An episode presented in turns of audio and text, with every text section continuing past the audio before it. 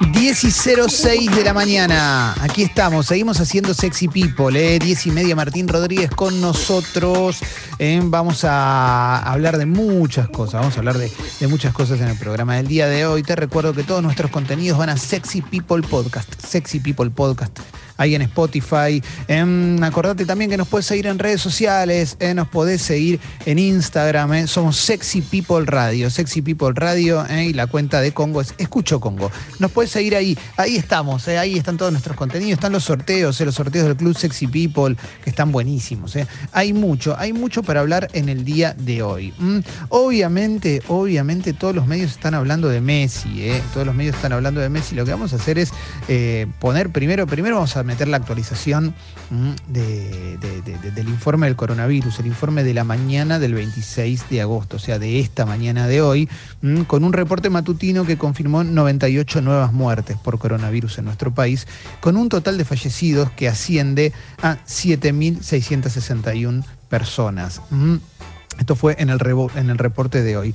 Ayer, ayer se habían registrado 8.771 nuevos casos positivos de COVID-19. El total, el total en nuestro país es de 359.638. ¿eh? Las altas hasta ahora, ¿eh? las personas que fueron dadas de alta son 268.801. Eh, seguimos, seguimos eh, con, números altísimos. ¿eh? Detalle por provincia, ayer en la provincia de Buenos Aires de los 8.000 fueron 5.312 ¿m? y de la ciudad de Buenos Aires 1.311. ¿eh? Pero bueno, el COVID se, se- reparte, se distribuye por todo nuestro país, se reproduce por todo nuestro país. ¿m? A ver, vamos con más cuestiones en, en la, en la conferencia diaria de Fernán Quirós. ¿M? Eh, la ciudad insistió en el protocolo con espacios digitales para los alumnos. ¿m? Eh, los gremios docentes habían rechazado la idea del gobierno porteño, aler- alertaron que habilitar esos espacios expondría al contagio de alumnos, maestros y personal no docentes. ¿eh? Espacios digitales, de esto, de esto se habla, mm, a los que podrían acudir los alumnos que no tienen posibilidad de conectarse a clases virtuales desde sus hogares. Lo que nosotros hemos propuesto en educación es un protocolo muy seguro. Estamos buscando evitar un daño social irreparable. Mm, Se refiere a la brecha entre los chicos que se pueden conectar y los que no se pueden conectar. El tema es que obviamente saltó mucha gente a decir, bueno, pero para, ¿cómo es ese protocolo? ¿De qué manera van a poder ir estos chicos que ya de por sí no tienen la posibilidad de, conectarse? Ojo con que vayan ahí y encima terminen contagiándose o, pase algo en particular que, que afecte a su salud. ¿m? Nosotros lo que queremos es ir a ver niño por niño, de hecho lo estamos haciendo, y allí podremos comprender cuál es la mejor manera de poner a disposición el Estado, dijo Fernán Quirós. ¿m? El gobierno nacional rechazaría este proyecto. ¿eh? El ministro de Educación, Nicolás Trota, les comunicaría este miércoles a las autoridades del gobierno porteño que no se van a habilitar todavía las clases presenciales en la ciudad. Esto, es- esto tiene que ver también con una cuestión de eh, aprendizaje sobre cómo manejar este, eh, lo, que está sucediendo con la pandemia. No habla mm, de, que haya una mala intención del gobierno porteño, ni del gobierno nacional, ni nada. Pero es bueno, pará, está esta situación. Hay chicos que se pueden conectar y hay chicos que no tienen una posibilidad de tener buen internet. ¿Qué hacemos con estos pibes? ¿Hacemos esto? Pero pensarlo de esa manera. Yo lo- quiero pensarlo desde la buena fe. Para mí es eso. Es como, bueno, a ver qué hacemos con estos chicos. Se nos ocurre esta idea. ¿Vos qué decís? Para mí no por esto. Bueno, a ver, busquemos este- esta otra solución. Y así en algún momento alguna solución eh, va a haber que llegar. Perdón, ¿eh? quizás eh, soy un soñador, pero sé que no soy el único. Mm, sigo, sigo con más cuestiones, sigo con más cuestiones. Takeaway Plus, la gastronomía al aire libre a la ciudad y esto tiene que ver con otro tipo de aperturas que se están pensando en la ciudad de Buenos Aires. ¿De qué se trata esto? Se está evaluando la posibilidad de habilitar la actividad de gastronomía al menos para las terrazas y espacios en la calle. En concreto, mesita en la calle, ¿eh? mesita en la calle con distancia social. Esto podría, la verdad es que podría eh, ser de mucha utilidad para los restaurantes, los bares que al día de hoy están resistiendo, ¿eh? a los que todavía han podido aguantar, no los que quedaron en el camino. Lo importante sería que esto se respete con distancia social y que no se den escenarios como los que ya hemos visto, que la, gente se acumula. Eh, por supuesto que hay una parte de responsabilidad individual que, sobre la cual no va a poder, eh, no se puede legislar. Vos podés poner una, vos podés poner reglas y después un montón de gente las va a cumplir o no las va a cumplir. Pero en principio, en principio también desde el sector gastronómico eh, se especula con que esto pueda suceder, como por lo menos para tener, para tener un ingreso. Pensalo también desde el lugar de si vos tenés un negocio gastronómico y vendés comida, takeaway, al paso, eh, la gente lo más probable es que no compre bebida y la bebida forma parte de un ingreso grande dentro de los negocios gastronómicos que tengas. Si vos le permitís a la gente con protocolos, con protocolos, eh, teniendo en cuenta que ya hubo varias aperturas, ir a sentarse en una mesa afuera con distancia, pero poder tomar un trago o algo, al negocio también le va a servir. Al negocio también aparte, eh, también hay que entender una situación muy particular, por eso digo, aquellas personas que, pueden también estar con respecto a a, colaborar y buscar las firmas, ¿no? Con esto de, dar vuelta a las sillas que siempre están arriba de la mesa desde hace mucho tiempo. Eh, hay, una cosa que va a pasar también, que cuando vuelva a la normalidad o esta nueva normalidad, la mayoría de los lugares, todos aquellos locales gastronómicos que vos conocés y todo, muy posiblemente reduzca mucho su capacidad. Sí, claro. La verdad es que eh, el día de mañana también va a costar mucho. Por, más se especula con la vereda. Por eso digo, pero, pero a esto, Clemen, me parece importante lo que decís, es esa situación es clave también. O sea, estamos hablando ahora y estamos hablando entre seis meses, o sea, estamos hablando lo que va a venir. Entonces, con eso, y bueno, tenemos que. Hay, que tomar medidas con respecto a esto. A mí me parece importante también que, se le dé. Mucha gente la está pasando muy mal, Clemen, muy, muy, muy mal.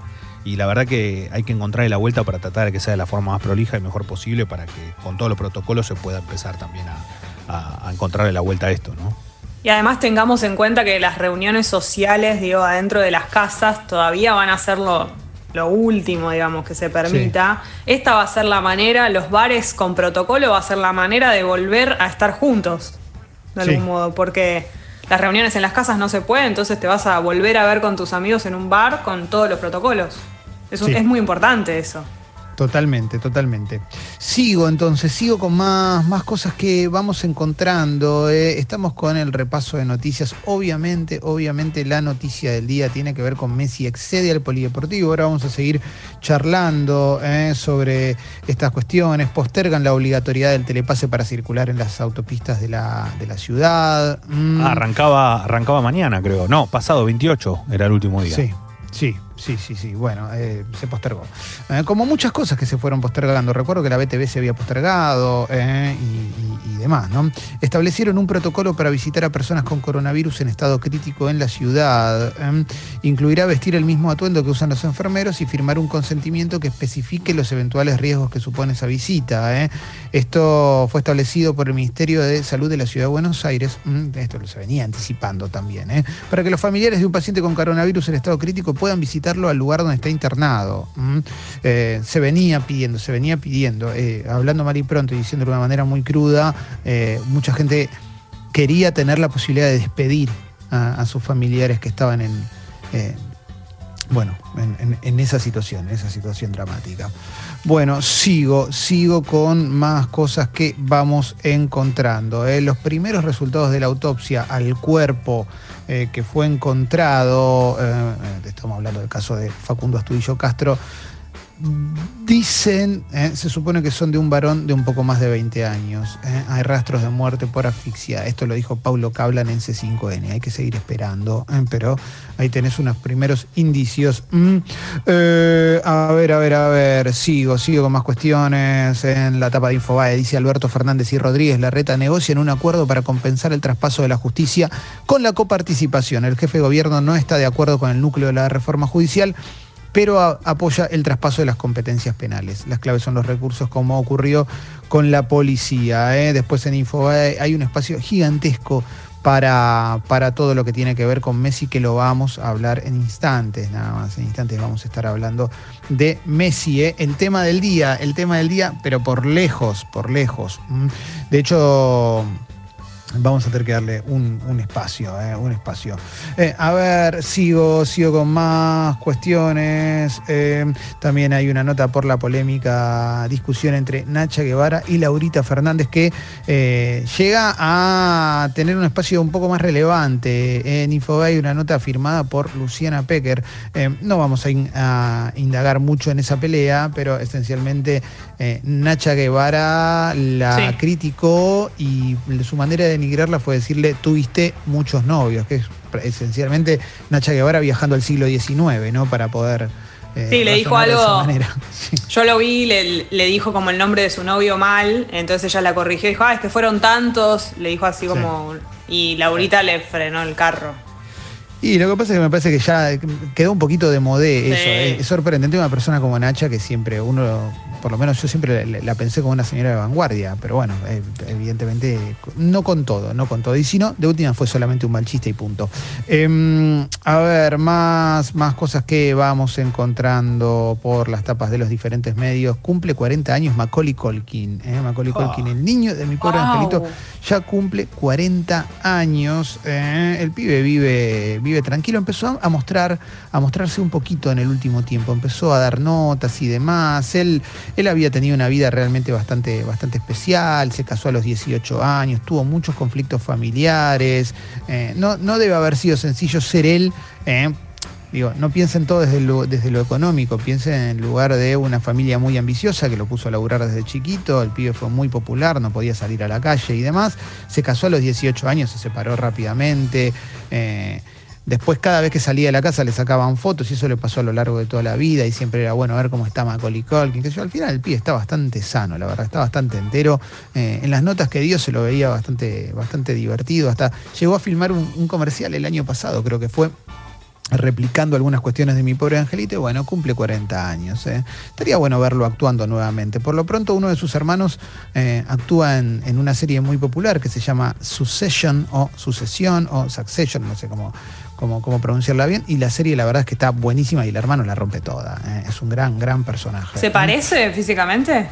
Eh, más o menos. Igual el hermano lo conoces, se actuó en dos millones de películas y de series. Eh. Es, ah. muy conocido. Quizás no sabes que es el hermano, pero, pero trabajó en un, en un montón, un montón de lugares. En página 12 habla de, obviamente le dedican lugar a Eduardo Dualde y su profecía golpista apocalíptica ante las políticas de Alberto Fernández. Esto lo vamos a hablar en un rato con Martín Rodríguez, que me parece que es una persona que es súper interesante para poder analizar a la, a la figura de, Dualde con respecto a todo lo que quiso decir. ¿eh? El enojo de Cecilia Roth con la revista Gente por los retoques que le hicieron a su foto. No sé si vieron la tapa de, la revista Gente, pero le hicieron, está Cecilia Roth y la photoshopearon al nivel de dejarla parecida a Dolores Fonsi en verano del 98. Y, y lo que dijo Cecilia Roth es, yo quiero ser como soy a la edad que tengo y con el tiempo que he vivido. Para mí hay una parte acá grave de esta situación, es que si vos la, la rejuveneces a Cecilia Roth a, este, de, esta manera, con un Photoshop tan burdo, lo que estás diciendo es que eh, la virtud de Cecilia Roth pasaba por su juventud y que si no hay juventud la tenés que fingir a la juventud. Y Cecilia Roth fue una gran actriz siempre, cuando tenía 18 años y ahora que debe tener 50 y pico, la verdad desconozco la edad que tiene Cecilia Roth, o 60, no, no sé cuántos años tiene, pero, pero la verdad es que hay que dejar de pensar, me parece a mí, hay que dejar de tener actitudes así de hostiles con el paso del tiempo, ¿no? Y, de tratar de negarlo como si fuera algo malo, como si fuera una enfermedad. No le están ocultando eh, eh, algo, algo malo que le pasó o algo, algo choto de su vida ni nada. Es una mujer con experiencia, como, como, mucha gente, loco. Y la verdad es que esa experiencia es por un camino que recorrió y que es lo que la convirtió en quien es. Eh, reducirla a si está buena, si es joven o no. Eh, a ver, para que primero Jessy que venía levantando la mano y ahí te paso, Leo, dale. Sí, subió ella en su cuenta de Instagram una foto en pijama, así como de entre casa, y puso Así soy yo, 19 de agosto 2020, en casa, pijama con mi gato, quien quiera oír que oiga. Está bueno que ella hable de lo que siente cuando ve una foto de ella misma tan photoshopeada, como la protagonista de la foto, ¿no? Porque es como que te dice, no, ni siquiera a mí me gusta que me, que me hagan eso en una foto, aunque me vea más joven y todo. Está, está bueno para, para verlo. Sí, Leo. Eso mismo, que me parece que lo positivo de esto es que es ella la que la que lo está diciendo. Y no es que están hablando de afuera, alguien que la conoce, alguien que dijo, alguien que, o la revista misma. No, no, ella dice, che, mira, lo esto no va. Claro. Totalmente. Y, está bueno, yo que sé, capaz, ojalá que, que no sea solo ella y que el día de mañana sean todas las personalidades que aparecen en la tapa diciendo, la verdad, no quiero la, no quiero la gran Susana Jiménez, que todos los días tiene un año menos, ¿viste? no, no, no, no, no, no, está bueno, no está bueno. Es un mensaje muy es un mensaje muy turbio contra el paso del tiempo y el paso del tiempo hay que reivindicarlo. Eh, eh, eh, llegar, llegar a grande además es una ventaja. Es, algo que deberíamos desear, llegar a grandes y llegar con la, con la cabeza bien. Eh, el cuerpo es una circunstancia, vos puedes trabajar para tenerlo bien, pero puedes trabajar un montón y no tenerlo tan bien como te gustaría, no sé, puede, puede pasar un montón de cosas con tu cuerpo, puede ser atractivo, puede no serlo, em, pero me parece que tenemos que perder un poco cierta superficialidad y, sobre todo desde los medios. O sea, esa foto realmente parece Dolores Fonsi cuando era chica, eh, cuando, era, cuando era pendeja. Sí, yo vi la, vi la imagen y creí que era una foto vieja, de hecho. No, pensé que era medio papelonero. Es muy papelonero. Che, internaron también al, periodista Gustavo López por coronavirus, también por tener mucha fiebre, similar a lo que a lo que pasó con, Eduardo con Eduardo Feynman. También se llama, llama la, Exacto. Y, esto es porque. Y es joven, Gustavo. ¿eh? Yo lo que digo es que. Eh, qué bárbaro, ¿no? Porque una vez se dice, no, no, sí, porque tal, pero, pero hay mucha gente que cada vez más joven también la están internando, lamentablemente, y que y que tienen fiebre o que están en la casa y de repente empieza a subir, a subir, a subir y, directo a la internación. Bueno, eh, hay un tema en Europa, Leo, con esto, que es que en Europa está pasando que los principales focos de contagio son los jóvenes porque eh, tienen la idea de que no, no pasa nada cuando sos joven. Y no es que no pasa nada, te puede pasar algo. Eh, podés hasta pasarla muy mal y ha habido jóvenes que murieron también. por supuesto que es un porcentaje, un porcentaje mucho menor, eso está clarísimo, los promedios de fallecimiento son de los grupos de riesgo y demás, pero por ser joven no significa que seas una persona que está exenta de sufrir por el coronavirus, de pasarla mal por el coronavirus, de tener un recontrasusto y demás. Gustavo López llevó tranquilidad, por supuesto, dijo es, fiebre, hay que controlarla de cerca y demás. Eh, pero bueno, en definitiva, no, es lo mismo pasarla en tu casa que, pasarlo, pasarlo internado. Digo, eh, tratemos, sigamos tratando de cuidarnos como podamos, por supuesto, ¿eh? como, como, se pueda. Es, no, es sencillo tampoco, no es sencillo.